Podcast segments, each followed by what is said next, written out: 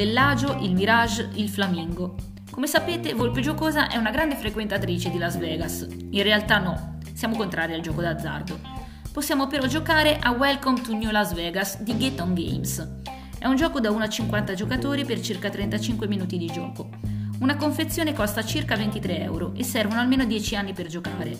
La confezione è quadrata, delle men- dimensioni giuste per contenere un blocchetto di fogli. Sono stampati fronte e retro e ne servono due per ogni partita e per ogni giocatore.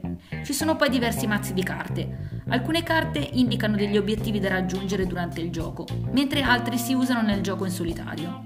Il mazzo più nutrito è quello che da un lato riporta dei numeri, mentre dall'altro le azioni opzionali.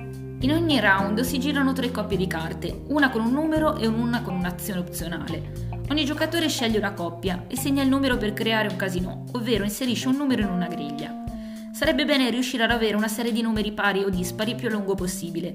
Le azioni opzionali sono di vario tipo. Si possono liberare caselle dove mettere nuovi numeri in futuro o migliorare i moltiplicatori che determineranno i punteggi a fine partita.